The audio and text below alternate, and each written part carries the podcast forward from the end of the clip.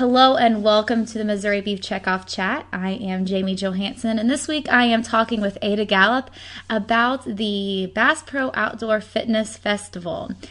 Tell us about your sponsorship at the Bass Pro Family Fitness Weekend that you guys just got finished with. Sure, Jamie. It is another one of the four fabulous marathons that the Missouri Beef Industry Council is a sponsor of. So it's a great way we feel to invest checkoff dollars reaching the folks that actually are health conscious and motivated. They train for these marathons and events, so they're prime candidates for the message that we want to share with them about why beef fits into a healthy and active lifestyle. We utilize this opportunity with the Bass Pro Family Fitness Festival to reach expo attendees. They come in to pick up their packet before race day and they'll stop by our booth and we get the opportunity to talk to them about the great way that beef fits into their diet, not only as their training but also as a recovery item. What we like to share with them is that beef is nutrient rich, and so things such as zinc, iron, and protein, the B vitamins, are all great to include in their diet as they're training and as they're recovering from events like marathons and 5Ks. So, this is the third year for your guys' sponsorship. How have you guys built on past sponsorships for this year? We not only have a presence in the two day health expo, but then there's also always a pre race pasta dinner. This year, Tom May, who is one of our Team Beef runners, he was able to address the crowd to let them know why he fuels his body with beef. So, Ada, share with us um, some of unique messages that you were able to relay to some of the um, attendees during the event so this year the expo was set up such that attendees had to um, stop by each booth and receive the vendor's signature on a vendor bingo card in order to enter for a grand prize. So as I would be initialing these individuals' cards, it would give me time to chat with them about what Team Beef is and what the checkoff does and about our materials. And one of the individuals was a farmer who raises Angus cattle and he asked me, "So what is the checkoff?" I he had no clue what we were.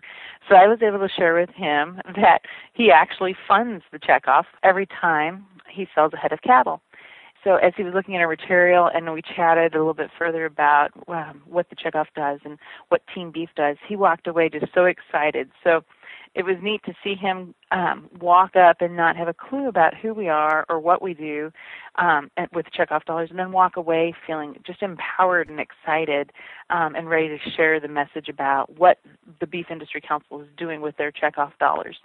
Then another conversation, I had a mom come up, and as I was signing her card, she was asking me questions about how she could feel safe feeding her children beef. And you know she was worried about things that she hears in the media about it. And i just shared with her that i like her was not raised on a farm. My family had quit farming by the time i was born so I was raised in the suburbs of a city.